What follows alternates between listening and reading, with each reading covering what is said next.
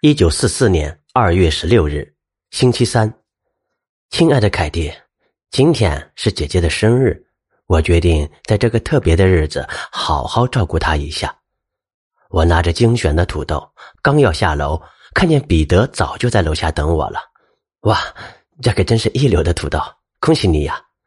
彼得故作潇洒的说着，同时温柔的看了我一眼，顿时我的内心激起无限的柔情。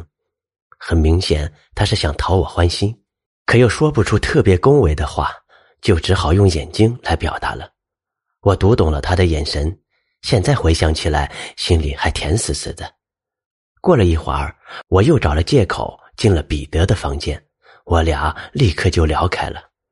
他告诉我，他以后想到荷兰的东印度群岛去，在庄园里生活。他还谈到了他的家庭，谈到了黑市。后来又说自己很没用，我肯定的告诉他，他的自卑感太强了。他还谈到了犹太人。总之那一晚我们聊了很多，彼此都很开心。我离开时已经很晚了。晚上我们还谈到了一张我曾经送给他的电影明星照，他一直挂在房间里，都一年半了。我见他如此喜欢，就答应以后多送他几张。啊，不要，他说。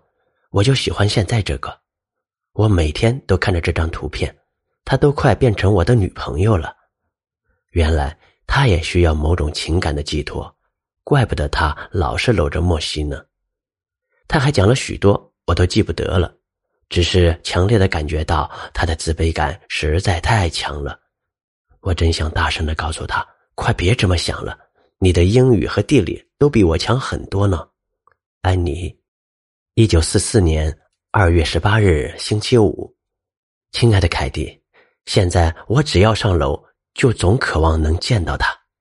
现在我的生活有了目标，我的心灵有了依靠，一切都变得愉快起来。起码我的情感寄托就在那里，我也不用担心竞争对手出现。别以为我恋爱了，真的不是，但我的确怀有这样的感情。某种美好的东西将会在我们中间滋长，那是一种友情，一种信任。只要有半点机会，我就会马上上去找他。他也不像以前那样手足无措了，恰恰相反，有时我半个身子都已经出了房门，他还在跟我说个没完。安妮，一九四四年二月十九日，星期六，亲爱的凯蒂，星期六下午一切都是很安详的。我静静的坐着，不争气的眼泪就顺着脸颊缓缓的滴了下来。我心里很难过，要是他能来安慰我该多好啊！已经有好大一会儿没看见彼得了，上楼找他他也不在，我真的好想他。或许他根本就不喜欢我，也不需要有人和他真心的交流，谁知道呢？或许他根本就不在乎我。或许他也会用同样的方式与别人相处，又或许只是我自以为是的，又或许只是我自以为他对我很特别吧。我真的好怕失去他，又或者我从来也没有得到过他。我应该恢复自己的独立，不要友谊，也不要彼得。可此刻，我又多么希望能把头依在他的肩膀上啊！我以为自己可以不在乎，可为什么此刻我的心是这么痛呢？有谁会明白呢？又有谁会在乎呢？我的眼泪还在不停的流淌。安妮，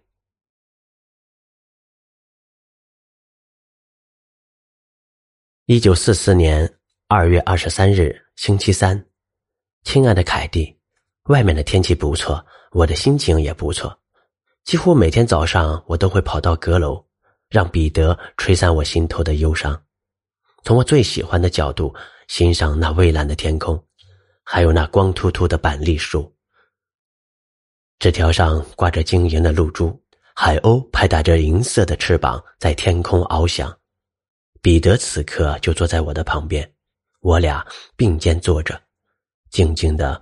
不说一句话，谁也不愿打破这久违的宁静。只要这一切还在，我心里想，只要我还活着，能看见这阳光，这蔚蓝的天空，我就会很幸福。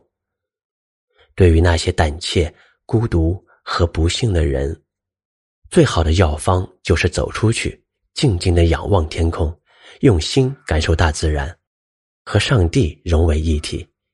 只有这样，才能领略到万物的本质，才能感受到上帝原本对每个人都是公平的。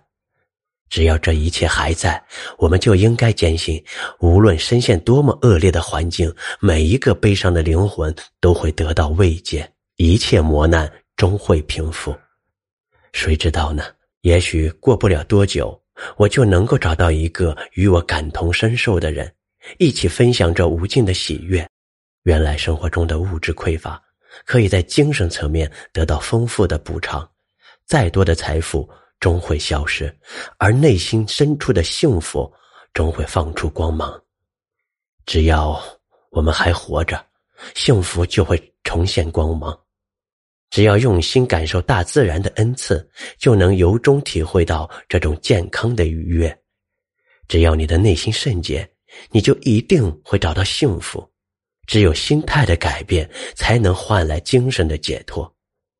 今天早上，我突然参悟了这一切，我要把它和我心爱的彼得分享。